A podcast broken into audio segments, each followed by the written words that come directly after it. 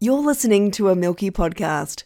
We acknowledge the traditional owners of the land of which we operate, the Wurundjeri people of the Kulin Nation. And with respect to where our collaborators, guests, and listeners are, we extend our acknowledgement to all Aboriginal and Torres Strait Islander elders, past and present. Hello, my name is Patrick Hayes, and this is Producers in Conversation.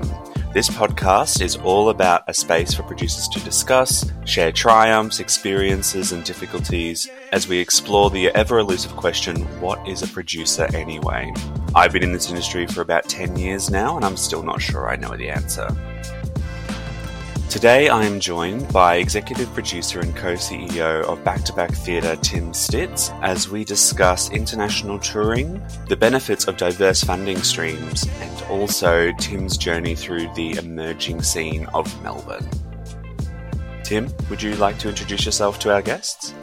Hello, everyone. My name's Tim Stitz. My pronouns are he, him, and I'm a cis white person. Uh, and I oh gosh, let's go back to the very start. I was born on Darug land, um, up in what is now sort of the northern suburbs of Sydney. Um, I've lived most of my life on Wurundjeri country down in Naarm, Melbourne.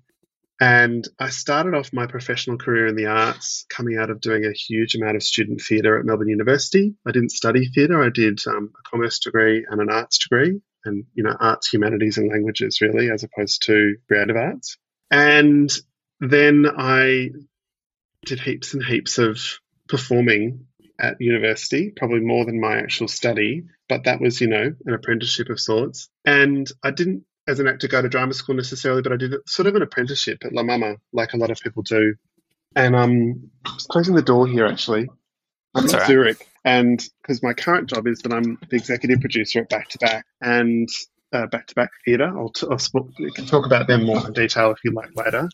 Yeah, so I'm on the road at the moment, and I love having the window open when you're in a hotel or, or, somewhere staying on the other side of the world or anywhere really, because you just get natural air and, and you hear the, the bells ringing or the construction, and it yeah, just is reality. So coming back to yeah, I did was studying at Melbourne Uni. I did this apprenticeship at La Mama, did a ton of shows, was making my own work, was acting in other people's shows, learnt my craft that way, I guess, in terms of performing, dramaturgy making, but also I was doing probably a huge amount, like all independent artists, a huge amount of self producing.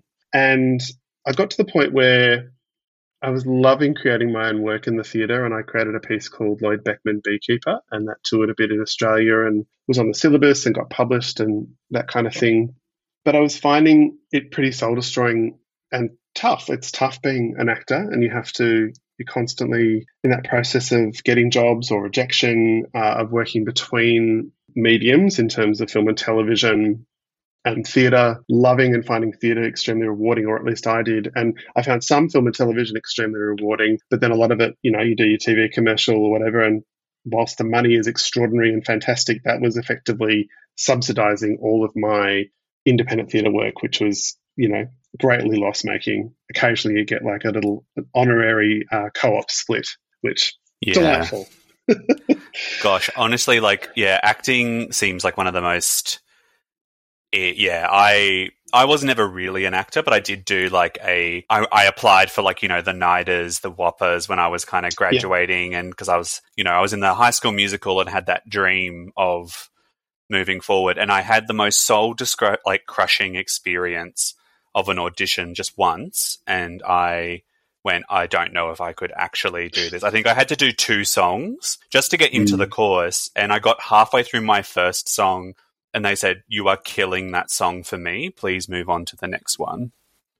Oh my gosh! And obviously, I did terribly after doing that in the first. But yeah. the, you know, nine years yeah. ago, I can laugh about that. But yes, I have mm. immediate respect for artists who have to like, especially actors in that kind of auditioning spectrum, because obviously we work in like very artistic, fluid kind of spaces where artists and actors are sometimes very different kind of roles. Where there's like the fulfilling the actor audition versus mm. artists who kind of collaborative collaboratively make that work and kind of go from mm. there. But um mm. Yeah, you've had quite a really big journey because then you because when we met, you were still working at um, Chamber Made. from memory. Yeah, that's right. And that's um, I'd, I'd alongside my performing and theatre making, I was also part of Melbourne Playback Theatre Company for a period of time, which was a great professional development and life experience in terms of fantastic people, but also just constantly the way that works is you we did rehearsals every week and we did gigs in schools, in corporate environments, in community settings, all around improvisational kind of playbacks that kind of form uh, forum theatre. Mm-hmm. And it, it just was excellent training. So I was doing that and performing alongside doing some part time work at a university and in research projects like arts research projects in theatre and and education. And I suppose I was I was doing a lot of admin and project management, and I, I had a could see that I had some skills, and I was being told, "Oh, you're really good at this. Maybe you should think about, you know, would other would you want to do this full time?" And I think as the acting and whatnot was feeling a little bit harder, I was like, "Yeah, maybe." For me, the most important thing about being in the arts is feeling like you're part of contributing to the creation of something new that can have that amazing intrinsic experience that I've experienced in the arts and seeing work and experiencing work so much. It doesn't always happen, but we quest after it constantly. And I guess I wanted to be part of that. I also just love working with people and collaboration, and I draw energy from that. And that's what led me to being a producer. I saw the role at Chamber Made come up, the executive producer role, and Chamber Made's a really long-standing small company based in Melbourne, in North Melbourne. And I went for the role, and I got it, and then had a you know baptism of fire, learning how to to be a producer in that setting in a small company where funding's very very tight. Um, going after project money, going after philanthropic, trying to get opportunities. I had the great fortune of working with David Young, who was the artistic director at that time and really was taking the company back from the edge. Really, it was almost it almost um, was wound up and finished. It, it lost some funding, and, yeah. but it was a great experience, and I just learned a, a ton from that experience. Yeah, yeah, and that's what set me on the path to where I currently am.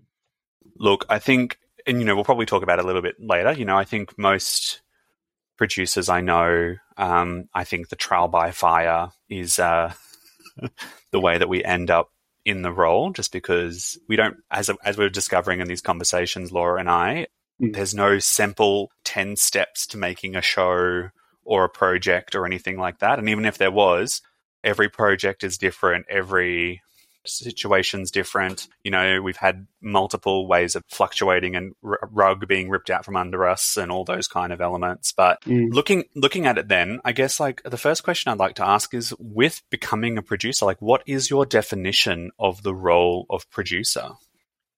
In a very simple way, I think producers help make things happen.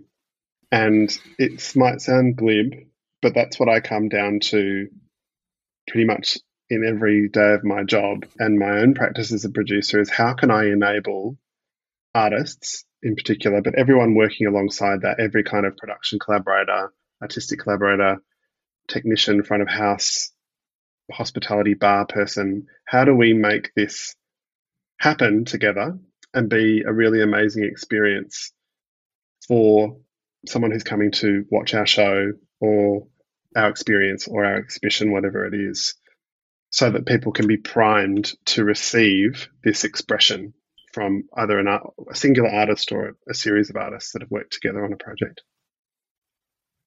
Yeah, I think that's a really like encapsulating concept. And I think that's kind of in the last few episodes that we've done and kind of idea of yeah, we we're the ones that kind of we're meant to adjust and react to these unpredictable little things that happen. But that's mm. kind of why our role is a bit more fluid in that sense. It's because sometimes you know, I, I, I don't wake up and go, I need to know about liquor licensing in venues because that's not something I needed to know until suddenly I'm, I have an event that I need to know exactly all the different legal requirements of liquor licensing. The one that I'm struggling with at the moment is US visas and trying to understand all of that. And I literally wasted a bit, not wasted, learned, and I'm doing this in air quotes because I'm clearly annoyed and frustrated with it, but like did four or five hours of research into the multitude of contract of the legalities of visas for America, and it is a doozy. I will never complain about the Australia visa process again for artists, um, ever again. Yeah, yeah. I haven't had direct experience of the US visa. I've only been supporting and watching members of our team do it, and it's yeah, it's grueling.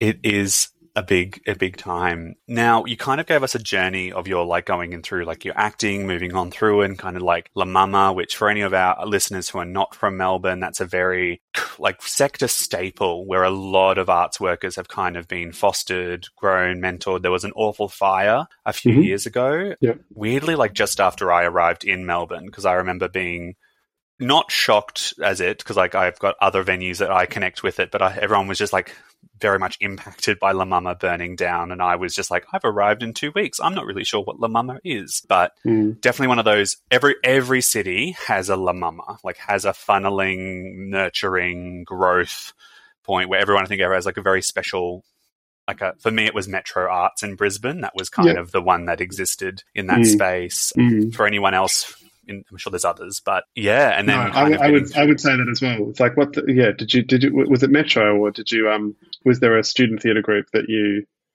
that you were part of? I mean.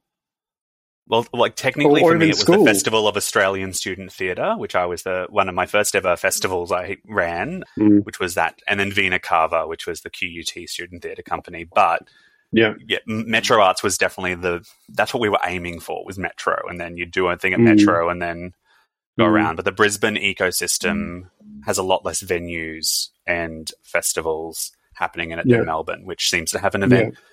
every other week um, when we can have events, which is great. But with that kind of trajectory, so like, why why did you feel like you became a producer in that sense? I think it's that thing of trying to understand how I could contribute, how I could be part of a world, be part of this community that we're in. And what you were just saying before is I can just reflecting in that moment, I can think of the communities and the groups that I've been involved with. And, you know, through immense privilege, like I, you know, was given drama classes and then was able to go to a drama um, extracurricular thing at um, whilst I was at school and I did school drama. And then, you know, getting into university, that's still a huge privilege in, the, in our country. But I was able to do student theatre and I was able to um, find places like St Martin's, which sort of whilst at uni and then transitioning into the sector was extremely helpful in terms of being an emerging artist and a young person who is, you know, grappling with identity, sexuality, a number of sort of things, going, where do I fit? Who, where are my people? And along the way, you find those communities. And La Mama then became that, that place. Union House Theatre whilst I was at Melbourne Uni and then you find, you know, you go into professional settings like Chamber Made, and that for a period of time, I was there for a bit over seven years, was a hugely important professional learning experience, but it was also just the people in that time. Uh, I count as some of the closest and best people I've ever had the opportunity and great privilege of of getting to know.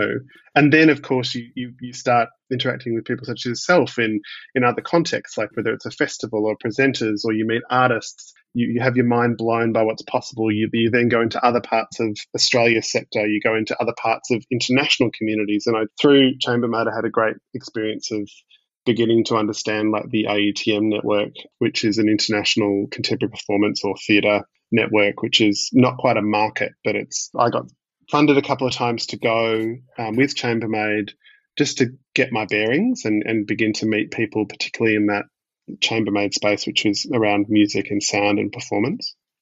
But I just I just think for me, producing is in is in that sort of existential space or inter is that the word? It's like the it's like that interstitial. I think I've got the wrong the word wrong. It is the between.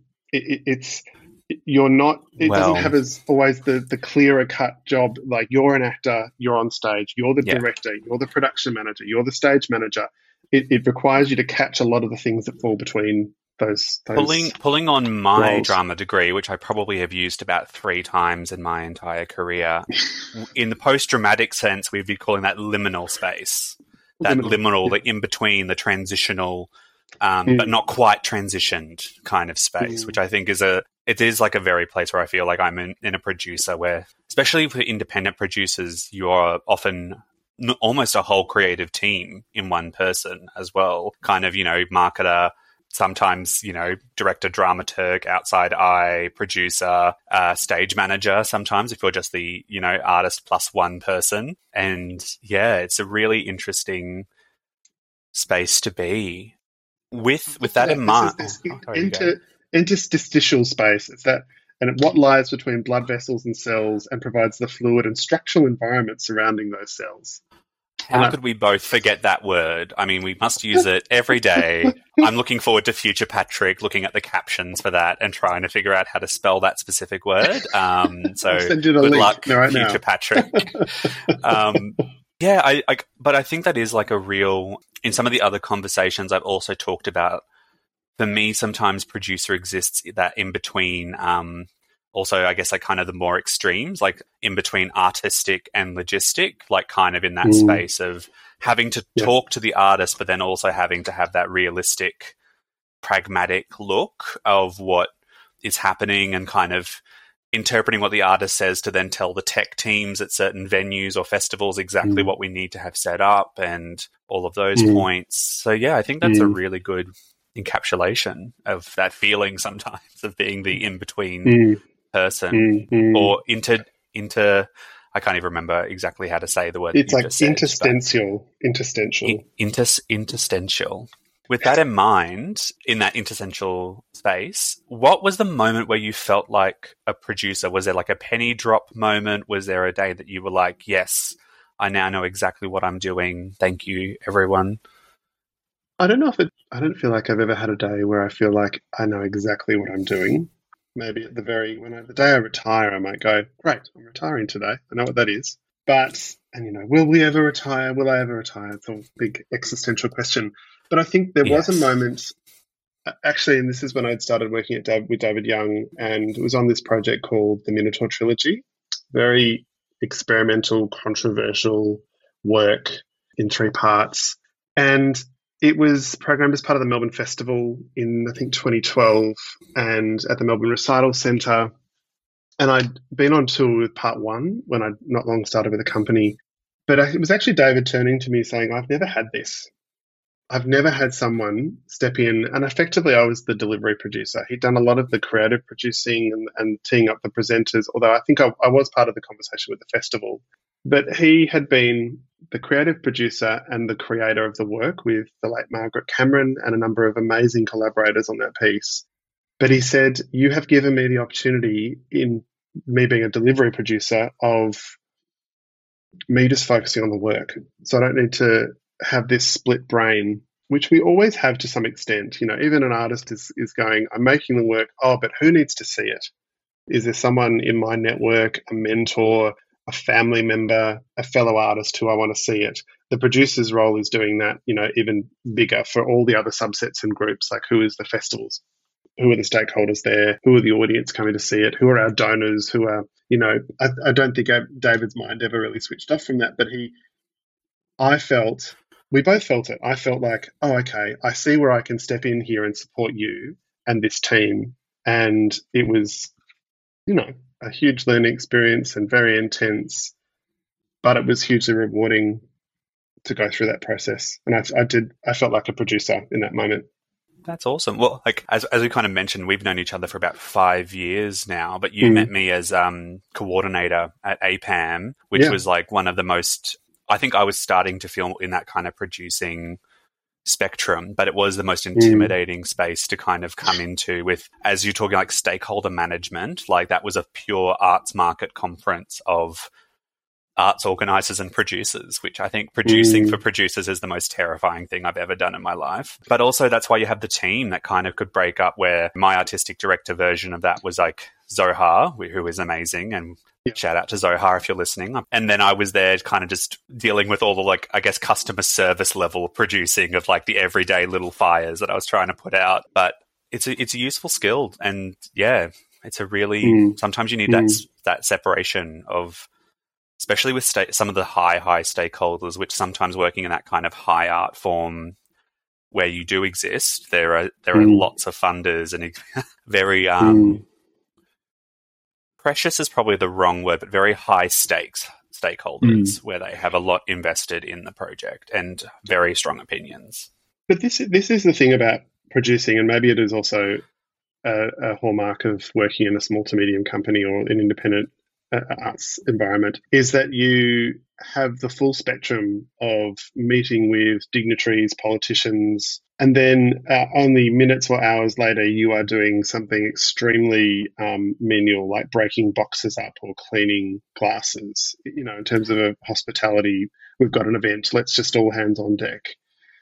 Yeah, uh, we had a joke at Chamber Made. It's like, oh, what's the CEO doing today? And like, there's pictures of you know me trying to compact all the boxes into the recycling bin. And then, you know, there's like, oh, and then here Tim meets the minister and talks about what the company is doing and advocating yep. for the work of our amazing artists. So that to me is is is the is the the beautiful spectrum of producing. And I think it it's a like a well every job is is a professional problem solver, but I think a lot of what happens when you're, and you, just what you said about being a coordinator at APAM is you can set up all the delivery and, and the schedule, and, and it, it's like a train. We all know we're, we're moving towards an event or we're moving towards an opening night.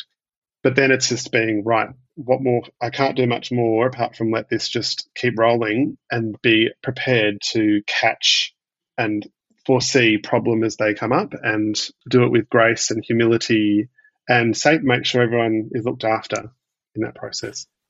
In in the weirdest possible way, I've always found those moments the most enjoyable part of my job, especially working within mm. a lot of festival delivery. Um, mm. I used to call it like it was the down of the roller coaster, like it was the it was the drop, which is like yeah. terrifying, exciting, everything, but it also gave you that agency sometimes when you're planning something or organizing you get really bogged down with like conversations or should i should i do this should i not and i think when you're in delivery mode you start getting more into instinctual brain where it's suddenly going mm. yes no that one mm. move forward fix the problem is that fix is that on fire no it's not great moving on mm. like it was just it's a mm. real yeah, it's a it's, unless you've really done it. It's I guess it's really hard for me to put into words, but it's that moving out of the out of your mind almost into the body of a producer at that point, and you're just like yeah. acting yeah. on impulse. but it is 100%. my favorite time. I think. Mm. What What are the core skills that you think a producer needs with that kind of moment, or do you even have any that you know of? oh, I have some skills. There's a lot of skills I like, but you know, I'm going to focus on the positive, Patrick. Yes, do. Um, I think as a producer, you need foresight. I think you mm-hmm. need nous and lateral thinking, flexibility. I think you also need to put yourself in other people's shoes in, in some moments to go, which, you know, that's the great fortune I had of being an actor and a, a creative or theatre maker is that I come from that, and I can I can understand how deeply nerve wracking it is to put yourself out with a new work as a writer, as a creator, and then to perform that work. Whether it's not if it's not your work, then you're still holding space for that the, the success of that work, and there's a lot at stake. I'm trying my very best to understand when people come from more of a technical production point of view, what's at stake for them as well, because um, mm-hmm. that's not necessarily my lived experience but it is we can't do what we do without um, amazing production collaborators and technical collaborators. I think the other thing that I would say the key skills are for being a producer, it is yeah that big picture alongside the attention to detail, and you need both.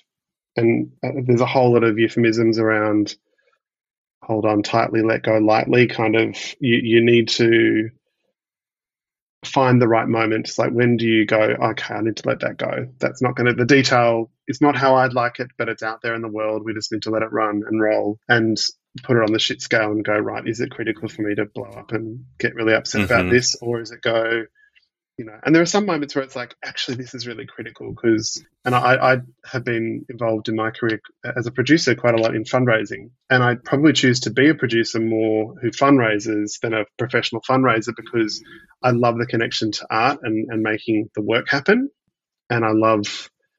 I can't, yeah, I mean, not that fundraisers don't love artists, they do. They're all doing it for the reason that they want to raise money to enable work too. But um, yeah, I think I also want to be at the coalface of of the creation of, of, of the piece. And then, you know, I like raising money so I can help spend the money and see how it's being spent. Where a lot of fundraisers, he, he go, here you go, do it. Yes. Yep. Yeah. You Mm, hand it but- over and then, yes. I think it's that there's a lot of that, that came back to my point was the the detail of well there are people here who have their own desires feelings and we do need to be careful about what we say and do and go with our gut and our instinct around oh okay I don't want to be impersonal here but writing that message is a bit impersonal I think a phone call needs to happen let's pick up the phone uh, instead of just oh it's just easier to email like it is easier to email but I would say pick up the phone, leave a message, and say, "I'm going to send you an email about it." So it, immediately, it's all more personalized, and Yeah. I I just I think you get lots more traction, and you build much greater trust doing working in that way. Yeah, I think sometimes when I talk to artists and we talk about producers, there's this kind of idea that producers are the business brain of arts world, which I understand that, and I think we often do sit in that space. Uh, Mm. maybe when because we've worked in like other organizations where there's often even a more business brain orientated person, like a general manager or those kind of sense. But I think it is one of those skills because we are the business people. We do make the product happen. We're there to make sure the product at, at the end of the day happens and exists. But it's also, I think, the really good producers are the ones that kind of remember that our product are people. Like, there's a, it's something that can be really easily forgotten in the shuffle, in the contracts, and all of the nitty gritty. You know, suddenly people just don't forget that artists are people too, or technical staff are people too, or all of those points. Like, and you just have to sometimes take that moment and go, "Oh, I can't have everyone working 12 hours to get this project up without a break because that's not possible. And people are people, and they need to exist." Um, which sometimes can be a bit more, I think, harder for not hard to remember, but we don't necessarily have the same structures in place as other organizations that have more strong union input, I guess, or like those kind of elements where there's like a very strong framework that protects everyone involved. But yeah, I think Mhm. that's right. Like, you know, it is, it's the kind of, especially that's something that I've always tried to uh, remember, especially as like when I was working in festivals and points. It's very a very high stress time for artists, uh, Mm. especially in some of the more emerging festivals I've worked in, like Fringe or Midsummer, where sometimes it's the first show or first things. And yeah, without trying to sound naff, it is that empathy I think of being a producer, where you just have to go, Mm. look, this might not be the most biggest hill to die on for me, but I understand why this person is really intense about this one point. Yeah. And just remember that, even though you might have to still tell them no, how are you going to do that in a, in a way that Yeah. respects their passion for that point? Yeah. Totally. Yeah. And I think this is also the, I, I certainly, you're touching on, you know, the experience of, of the pandemic thus far and the fragility that and exhaustion that people are still contending with on a daily basis. And uh, since starting with back to back, I'm, you know, executive producer of all that we do, but also I'm the co CEO of the organization. So ultimately, Bruce and I have responsibility for the welfare of at the moment it's around 25 26 people who are on our core staff and then it expands into tracks on projects um, with contractors and that has been the most important thing throughout this all and it always is like it, you're absolutely right we we are a knowledge based people based um, industry and particularly in the performing arts where we have to ensure that people are looked after and there is empathy even though you have to say you can't do it that way this is the limit of the budget. This is how much you're getting paid. It's either, it's the end of the, the road. We're wrapping up your contract. Or, Yeah. You know, whatever the tough decisions are and conversations to have, I think you need to do it in a sensitive, empathetic way. Yeah. Like, as you said, like, even in that fundraising environment, sometimes you don't get the grants, which is like heartbreaking mm. for the producer that went for the grant. But then it's often the producer that then has to tell the rest of the creative team and figure out how to not send the text that's like, lol, this project's over, but like, how do we actually sit down and go, okay, so we didn't get this opportunity. Do we try to get, do other opportunities? How are we feeling? Because also, I've had times where I've been in teams where there's been one person really pushing stuff forward, which has been the producer or like a co producer with me.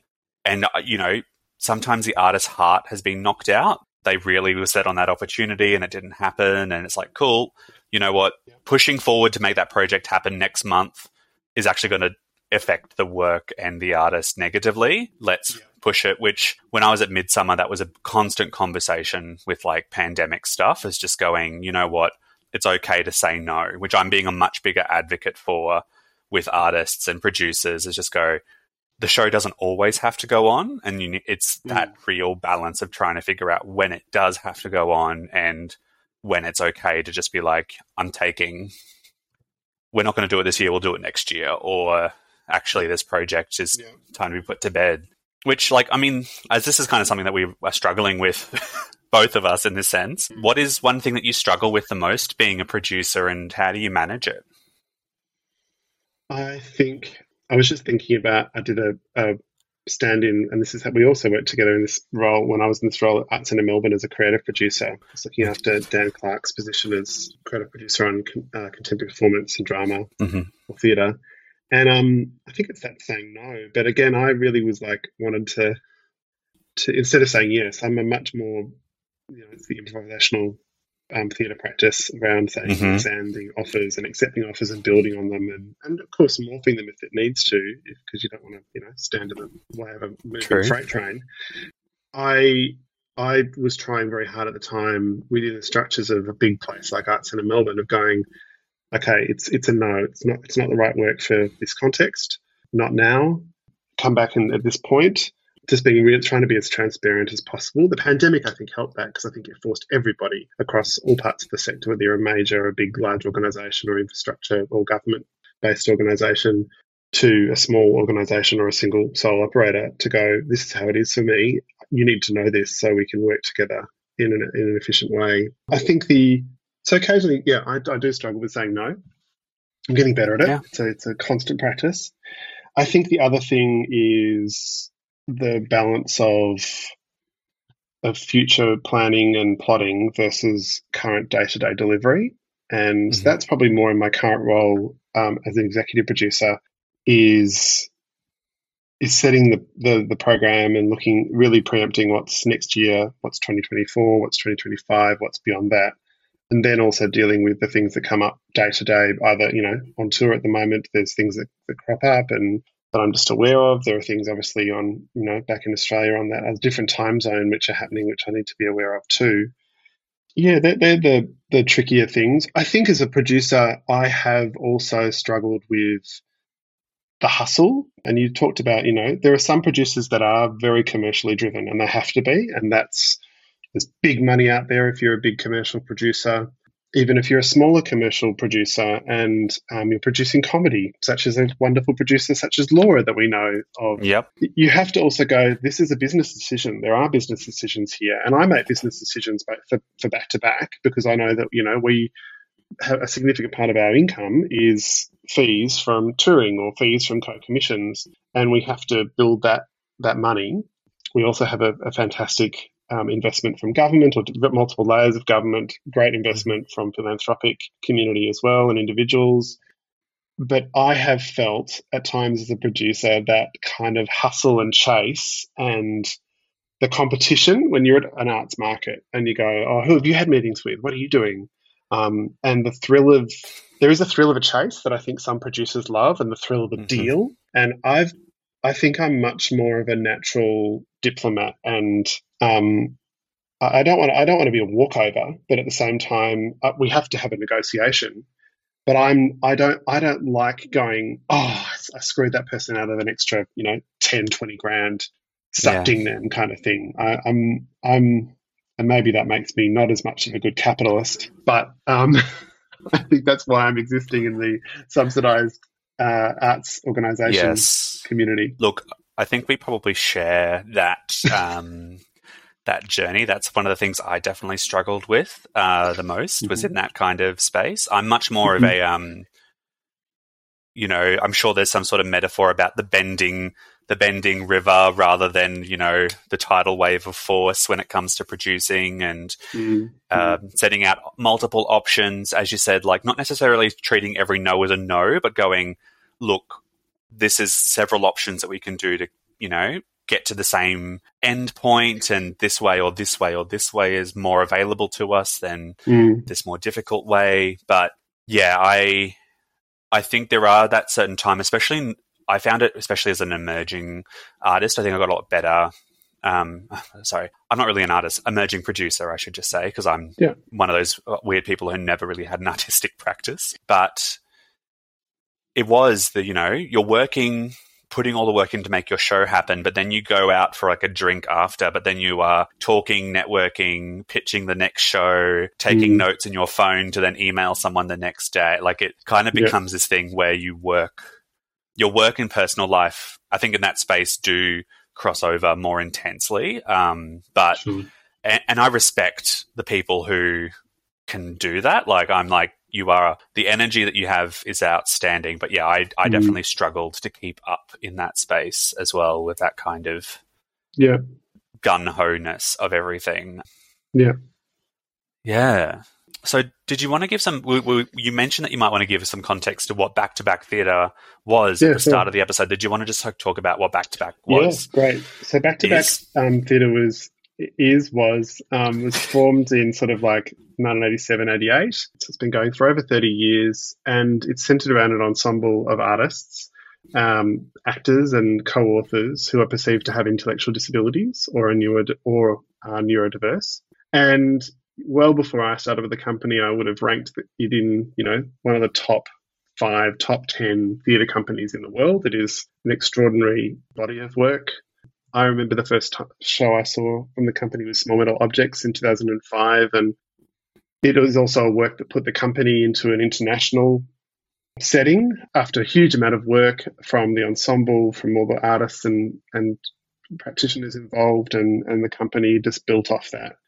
So the company has a you know a formidable experience and reputation nationally and internationally for touring work, works of theatre. More recently, we've been exploring the screen world, and this is before the pandemic descended, but it helped us that we'd already done some thinking. We'd made a short film with Matchbox Pictures, which is also the pilot of a TV series. We then produced a film adaptation of our most recent theatre work. In the pandemic, we adapted it. We got some money from the Department of Social Services to do that with this really radical internship program for for interns who experience or have a lived experience of disability both on Mhm. camera and off camera.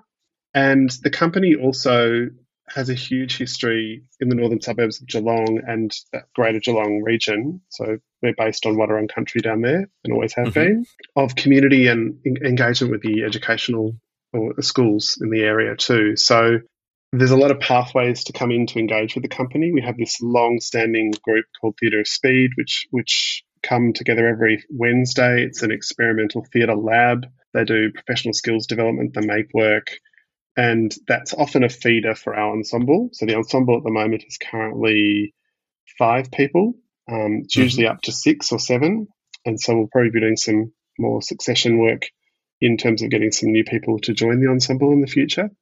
And um, yeah, the company, I mean, it, it exists across those multiple planes of local, international. Um, there's, it's known for its work, but I'd also say it's known to be quite an incredible example in in the Australian disability space in terms of it's an, an Australian disability enterprise. It's we get activity and funding from the NDIS, both as an employer but also as a person as a group who run community programs. Yeah, it's an amazing group and a privilege to to be involved with. I would say I, I think I was a bit burnt out from working in companies like other small organisations like Chamber Made. I was Mhm. at the end of it, I was like, I want some experience of a bigger company. Did I worked for a few places in like Heart in Melbourne and Creative Partnerships Australia, um, doing some work there. But what drew me back is being closer to the work and and to artists. And Back to Back's not a small company; it's twenty five people. It's, a, it's Yeah. in the context of Australia, it's a medium arts organisation. It's just come into the National Performing Arts Partnerships Framework, which is what the majors were. So the company is a pretty, it's not a small company anymore. It was. I think that's the mythology for a while. It's like, who, who would have thought this small company from Geelong, regional, um, Mhm. that is based around artists with an intellectual disability, has made it big on this. You know, it's it's done that through a lot of um, building and hard work and tenacity, and now you know is about to win this extraordinary award over in Oslo in a couple of weeks. It's the International Ibsen Award, which some dub as the well, in fact themselves they dub it the Nobel Prize of Theatre. A cash prize, but yeah. So awesome! I'm on the coattails of of that greatness. I have to say. Yeah. Look, Back to Back is an amazing company. I've encountered with it almost as much as I've crossed paths with you in many different ways. I think the show that you're actually touring right now in Zurich was the show that was being mm-hmm. pitched at the APAM that I was involved in, which is a correct once again our the, the rivers of our our lives are crossing over. Um, mm-hmm. But if you, if anyone hasn't looked them up, I definitely would recommend checking out Back to Back Theatre. We might even have a link on the podcast page to link to that. But um, sure. Yeah, it's an amazing, amazing company. I've programmed them myself and worked within creative development spaces, and mm-hmm. yeah, they've they've really been a trailblazer in a lot of ways for some of those kind of more contextual places and taking on those conversations, which we've talked about in depth mm. before, mm. of like not just like the small company, but just like belittling some of that kind of like or condescension towards that art form and the artist within that space, which is just not mm-hmm. relevant because back to back always like I think I've I don't think I've ever seen a back to back show that I haven't walked away and just felt amazed at the whole experience, which is brilliant. I just wanted to give hmm. that context because I'm sure that we'll talk around back to back more in this kind of conversation. But sure. keeping in mind, and I just say this for context because this year and the last two years, everything changes month to month. So I do just say what month we're recording in. So we're at the start of mm-hmm. September 2022. Mm-hmm. So if there's any major life changing incidences that have happened in the next couple of months and we're not talking about it. That's why we're not talking about it. I literally used to make that joke in the ones that I did in July and then like massive things happened in August that I was like, monkeypox, all these things. I'm like, well, this is why we're saying it. Even on, you're on tour at the moment, but how are you tackling the current climate? It, like, what is it like internationally? The pandemic it's almost in some regards like it's not doesn't really exist anymore in Europe, um, and certainly some countries like in in the UK. I was in Edinburgh. Very few people are wearing masks. There's very little worry or concern for COVID, even though their numbers are still very very high, and there's big strains on their healthcare system. Um, I noticed it when I was catching a train from Brussels uh, down to meet the team in Basel in Switzerland. We went through Germany, and as soon as you mm-hmm. in Germany, they're still um, wearing masks on public transport. So I, I, we have a COVID safe plan at back to back, and I was wearing my mask generally throughout. But I felt I definitely feel much more comfortable when there are those kind of PPE and precautions in in place. And really, for us, it's about um, obviously protecting every member of our touring party because we don't want any of them to get sick while they're away. But it's also just to ensure the continuity of of doing keeping the gigs going and there's so much yeah. time and effort and work and I know we've all had experience of, of this in the last two years or more more than two years now of of producing work, unproducing, unpicking it. Um, it feels like you're not succeeding, you're not doing anything, you're just constantly being shuffled and living with the great uncertainty of this time. I think it back to that. I mean, so touring feels it's great to be doing touring again. Um, it's great to be having the, the ensemble are just reveling performing, having a conversation with audiences again. It's mm-hmm. what they miss the most by being locked down. Uh, I kept on asking people, where do you want to go? What do you want to be doing? And we're just trying to realize that now. And that's what the company's always been about is trying to sort of realize the dreams of, and aspirations of the ensemble, but also platforming them as the key spokespeople for the company and the work. Yeah, sure. There's still so much complexity day to day with the, the, the pandemic as a an issue. Yeah, it's it's just we're initiating the COVID safe plan. We're we're on yeah. every day that we're on tour. We're still doing surveillance rat testing.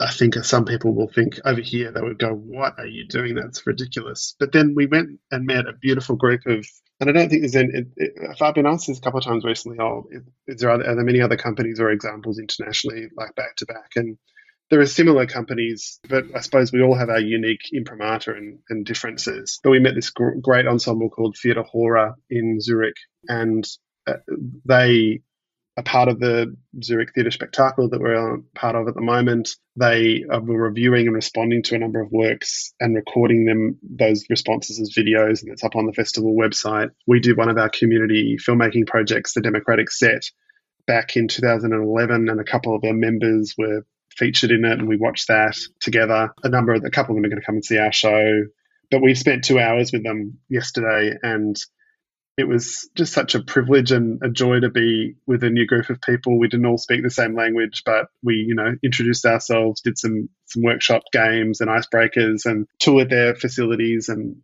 God, mm-hmm. wouldn't it be good to have that? We should advocate for that, or we should build this. Or but suffice to say, we'd all done our RAT testing that day as part of our normal day to day protocols. But they also said anyone who wants to wear a mask, of course, feel free, but also because we're workshopping and, and it, we may not want to wear masks and it, not everyone can wear masks. They did their, we came across all their, um, you know, 20 rat tests as well. And we're like, A plus, this is, yep. this is the reality that we're in. We're, we're all trying to look after each other and respect each other by, you know, as soon as you feel symptoms, you don't come to work or, um, you still check, even if everyone's feeling good, just to go, right, let's just do surveillance testing yeah, mm. absolutely. Mm. And like, I can also imagine just like, you know, we're talking obviously a lot about COVID related changes in that stuff. But even as you said, like different co- countries have different laws, different kind of standings in that space, which yeah. also happens outside of, like we were talking about visas before and how US visas were so much more difficult than UK. It's very interesting.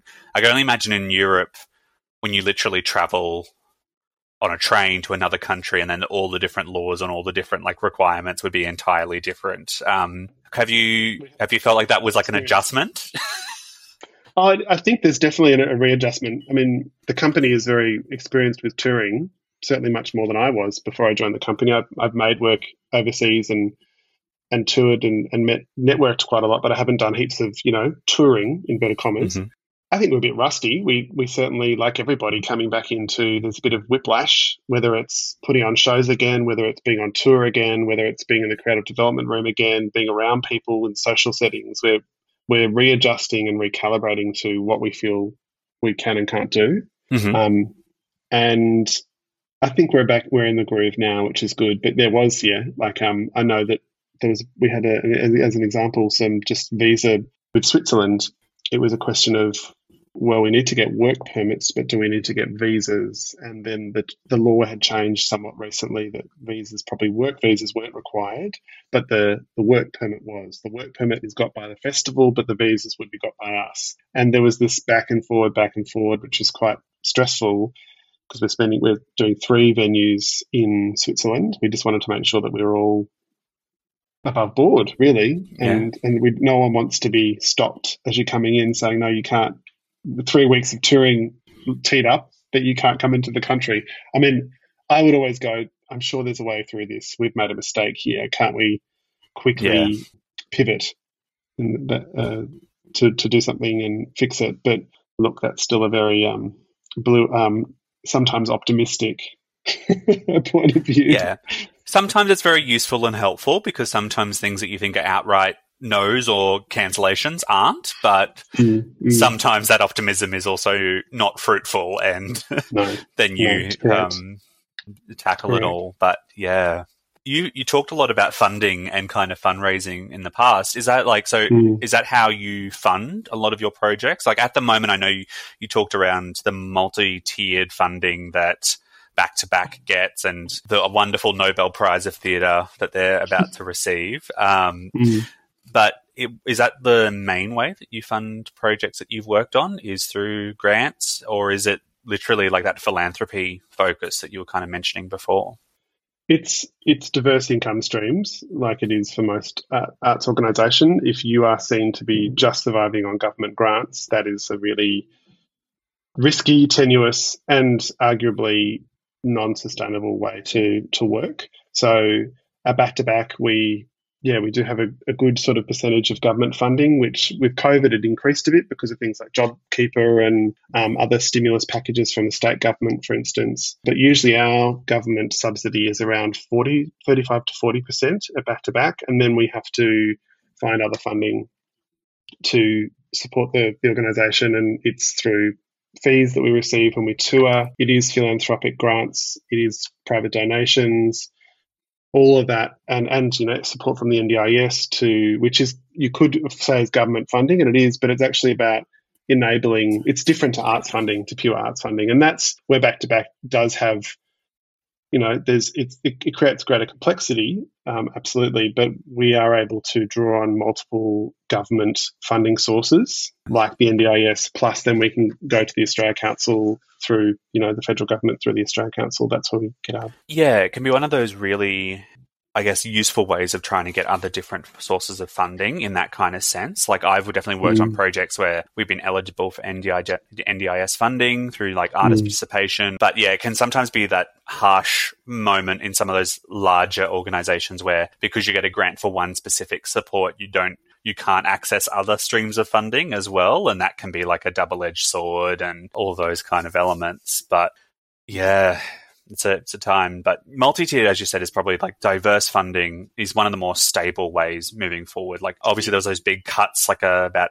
a year or two ago, which some mm-hmm. organizations didn't survive that because they were in no. a place where they existed solely on like funding bodies and mm. when the river dries up it dries up i'm using a lot of water metaphors these this episode but right. I'm, I'm, yeah. I'm, here for it it's, it's i'm a water it's, baby it's, so i'm here for it look I'm from Brisbane. We live like beaches everywhere, uh, which sometimes I'm not really a beach person, but I do every so often get the real craving for a Brisbane beach. And I only say that because I know everyone will be like, Melbourne has beaches, go to the Melbourne beach. But Brisbane beaches are different. I won't say better because I don't want the hate, but I will say they are different. Yeah, with, so with that in mind, like, so does back to back as well? Like, uh, do you have a team that helps support you in those yeah. funding applications now, and, instead of like being the sole flag bearer of the fundraising? I guess. No, absolutely, funds? absolutely. So this is what I mean. Back to back is built up the, a team to support, you know, writing grants, both government grants, philanthropic mm-hmm. grants. Um, we have someone who works explicitly on private giving and donations, and that's around right. sort of a giving circle high net worth individuals who are giving larger portions of money right down to people who give an annual donation of 50 bucks you know it's yeah. all of it's important all of it is is critical to how we work so i mean that's where a company like ours is very privileged to to have that level of support and be able to staff it in that way. I mean, I still think at times we don't have as much capacity as we would like to fulfill the opportunities and ambitions of the company. So it's always about finding the, right equilibrium for that. Then there's also um, a lot of, I mean, I've worked in much smaller companies where there's the equivalent full time of two and a half people, like at Chamber Made, where I was writing the grants for government, I was doing the philanthropic, and I was the sort of one man band or getting support from the team, but ultimately responsible for getting that money. And whether it's yeah. project money or core funding, um, it, all of it's critical and important. And then, you know, have, garnering the presenter fees from being in festivals or um, working with venues, that kind of thing. It's it's all critical. But I think, I mean, back to back has now this this more very solid base because we've joined the National Performing Arts Partnerships Framework, and there's eight new entrants to that group. So, and you know, groups such as Griffin, Artback NT, Windmill, Ilbijerri, Dance North and Terrapin. I think I've got all of them. Marrugeku is the other one. And there are a bunch of small to medium companies that are just increasing intersectional representation across our sector, but it's going to give us sort of more solid bedrock funding, but also assurance that we have at least eight years funding. That is at times, I know, kind of maybe hard to hear because other companies are still, you know, every four years or every whatever the cycle is, having to go for their multi year funding, whether it's local government, state, or federal.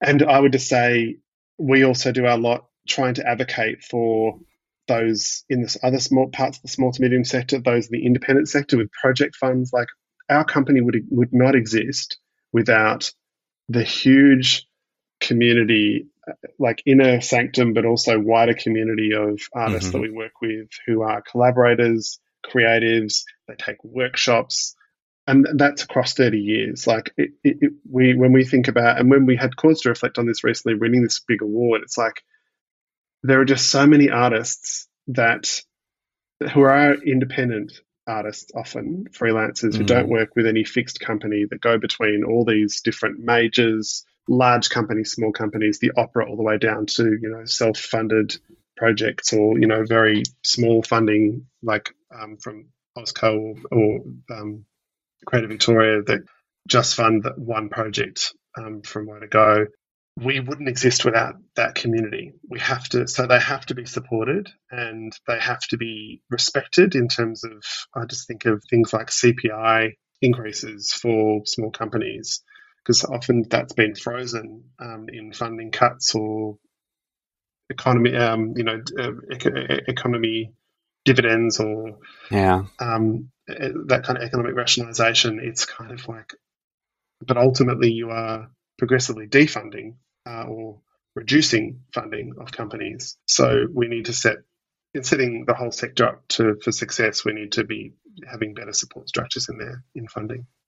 Yeah, absolutely. Just being aware of time, I might move mm. move on to the next question because I'm sure we could go, talk go, go. around funding for the rest of the whole podcast series. This is a question I just like to throw in for producers and self-producing artists as well. Is like, mm. why do you think producers are essential to the art sector? or are they essential to the art sector? I think um, I think the the practice of producing is absolutely essential to the art sector. All parts of it, particularly the performing arts sector, I'd say you just you need it. And even if you don't have a producer in name, you, I would wager you're doing your own self-producing. So whether you're working as a production manager, stage manager, author, creative, director on a, a small to medium or a small co-op project, you're doing a huge amount of self-producing. So I think that's where producers do have a role. And I think it's about ensuring that role is not siloed or too fixed in people's minds because it's about stepping in where it's needed for projects or running organizations because that's what producers can do and they can really help empower artists empower collaborators at all levels to to do their best work. Look, I honestly have nothing to add, really. That kind of sounds like a great encapsulation and advocacy for our roles.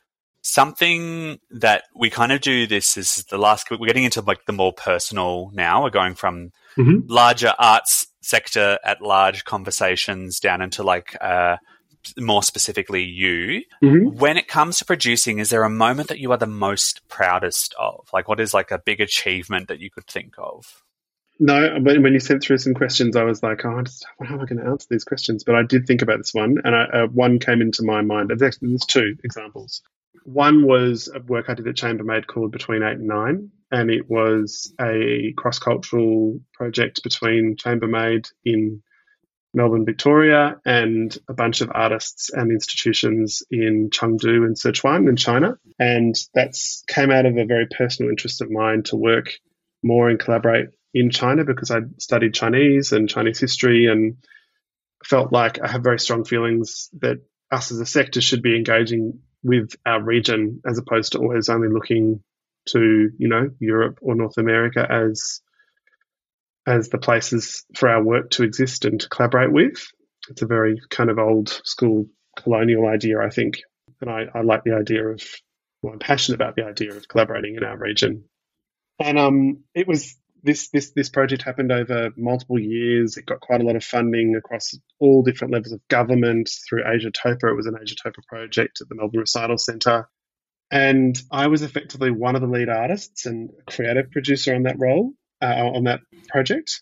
And I worked with uh, lead artists Madeleine Flynn and Tim Humphrey, and a, an incredible merry band of of other artists and, um, who performed who dreamt, who uh, were production collaborators and helped us, you know, realize uh, quite a weird, wacky new piece of work. And I remember distinctly sitting in the salon at the recital center with um, the work is sort of inspired by tea houses in a way because Chengdu is really well known for them. And so every audience came in. There are I think eight tables or nine tables, you know, between eight and 9 mm-hmm. and everyone sat down. There were lazy susans or like a, a design representation of lazy susans. Everyone received a cup of tea, and there's this the piece in the middle that is being sung by members of the company, including Carolyn Connors, and the lights are down. It's just, and I just remember, still sends shivers up my spine remembering it, going,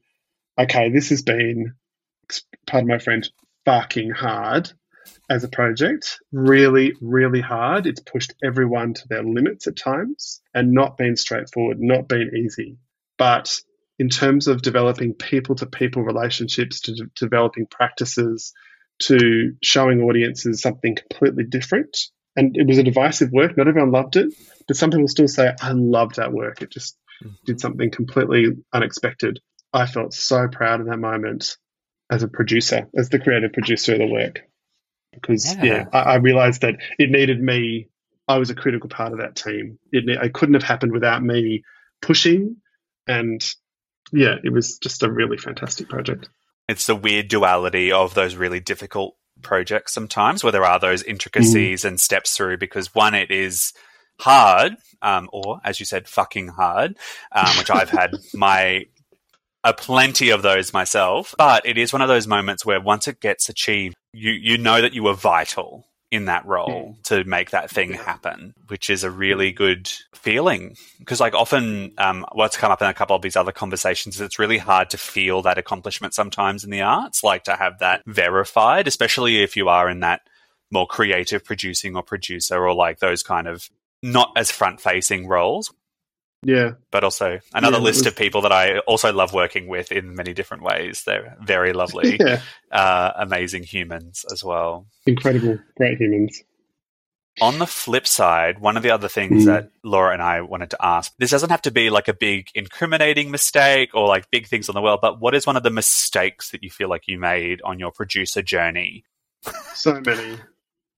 I know, I have so a massive many. list, a massive list. I think sometimes the mistakes that you only make once or twice where you don't put something in a budget when you're dreaming up a budget for a project and submitting it for funding and you get there and you're like shit we haven't put nearly as much in for access as we thought or i didn't put any money and we should have put money in for childcare um, and supporting people with caring responsibilities. You know just errors in spreadsheets you know where you've gone holy shit i didn't really go right over that and just check for sense like there's a problem with that formula and I didn't yeah. see it.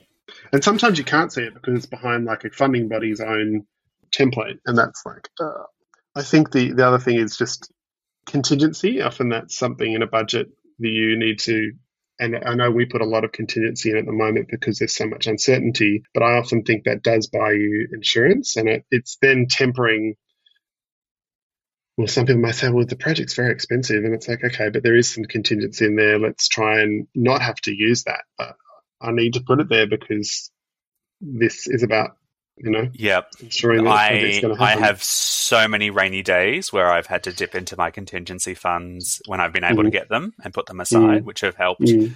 life. The other mm. lesson I learned, um, especially when you're doing government funding and reporting, when to use contingency because sometimes mm. I've also gotten to the end of the project and realized I've had a chunk of money that I did not spend, um, which I then suddenly have to magically figure out how to spend in yeah. three days. Yeah. Um, but, but yeah. no, I think that's that's good kind of standpoints with, with that in mind because like this sometimes also feeds very well into kind of our closing segment of basically if you could go back and give yourself one piece of advice what advice would you give tim I would, the advice would be never be too far away from the work because I think that's at times I see and have experienced myself getting so much in my own head and stressing about so many things that are, you know, good things to stress about or like fair enough things to stress about. But you often then forget the reasons you're doing it. And so when you go and see the work and you have that opening night experience or you go into rehearsal and you go, oh, that's why I'm doing it thinking about this all wrong or I'm fixating on this. Actually, that I actually what I need to fixate is on are the artists going to be in a good accommodation? That's the thing I haven't thought of, or because um, that is sometimes the mistake you'll make. It's like I booked a shit piece of accommodation and that's going to come back to bite me because I thought it was economical and cheap, and it actually right. it's going to cause me total nightmare when I'm there. I think the other thing that I the advice would be yeah, so don't sweat. Try not to sweat the small stuff too much and get close to the work at every opportunity. Always see the work regularly. Mm-hmm. And I think the other piece of advice is play the long game because everyone's trajectory is going to be different. You don't play, it's just not worth comparing yourself against other people's and where they're at in their career. But that also the more fundamental thing is you don't know where your colleagues, friends, people that you started off your journey together, where you'll all end up. So, you know, one of your colleagues and closest friends could be the chair of the Australia Council in 20 years' time, and probably will be. One of your friends will, you know, need you in a way that you didn't expect because you thought they were going to be a really famous Hollywood actor, but actually they have a nervous breakdown and they have to completely change careers and they're going to need you to support them and say, that's okay. It's all right to say, to walk away from this. Even though you love it and you'll always love it and you can still have it in your life, but you need to walk away. Or I think it's just, you just never know where people are going to end up. And that's about power and influence yeah, I think it's about just knowing and treating everyone with respect in a way as well. Yeah, I think that's that's great advice. I think that's a long time lesson that I had to learn was the comparing to others, specifically because I also was also a bit more like my trajectory, I think, because I had quite a steep trajectory into the arts where I was like, I'm in the arts. Oh, now I'm working at a major um, arts marketing networking space and now I suddenly I know all these people that I don't you know normally would have taken me years to network or connect with and mm. all these elements but then I suddenly felt like I was not going anywhere because I was staying in the same level for a year or two which was ridiculous because that's what you do in a job you stay and then you mm. move on but yeah. I just kind of kept on comparing myself to these like even not even a real person but these ideas of what I thought was where I was meant to be by now and what I was meant to be doing and taking on and tackling. And it really was a, not a good time. So I think that's a great advice to give. And just to kind of see where things go. Sometimes setbacks open up spaces that you never knew were possible because you know you wouldn't you never look in that direction or you never talk to that friend or mm. sidestep and find those projects in very interesting ways yeah, and you say often, quite often, always do learn so much more out of that painful failure professionally. Hopefully, not too many personal, but you know, personal as well. Um, yeah, is that that's it is a, everything's learning.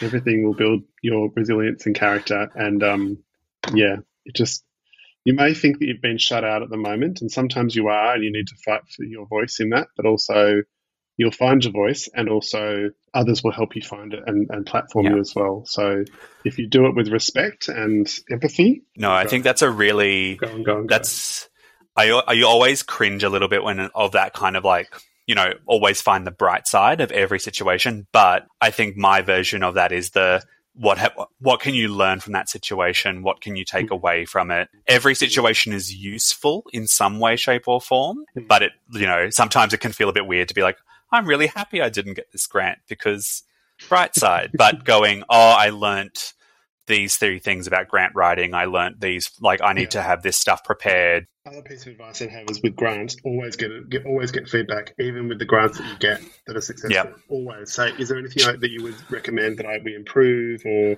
why didn't it get it? It needs to be competitive. Yep. If it's not, why not? Exactly. I'm also very pro on like calling up the funding body and mm. talking to them before you're doing the application and like talking the thing through because sometimes you might have misread or mis gotten the wrong end of the stick of what they are after and then suddenly you're like my project is this and they go oh that wouldn't be applicable because of these three reasons and then I'm like great I saved myself 40 hours of putting together a grant application. Read the guidelines. Some some coordinator has painstakingly put those guidelines together for you. Yeah. Read them. As someone who has done that and is still doing that to this day, uh, read the guidelines. And that kind of brings us towards the end of our session, Tim. So, just for our listeners, I'll talk to Tim and get like any links that Tim would like to share if you want to like find out more about back to back or any of those spaces. But thank you so much for your time and for this wonderful conversation. Thank you, Patrick. Thanks, everyone. All right. Uh, thanks, listeners, and I will catch you next time on Producers in Conversation. Hey, thanks for listening to the podcast. MILKE is your go to for getting your show to the stage. We run industry leading courses and workshops for independent artists and producers, covering everything you want to know about producing a show. Want to find out more? Head to our website, milke.com.au. That's M I L K E.com.au.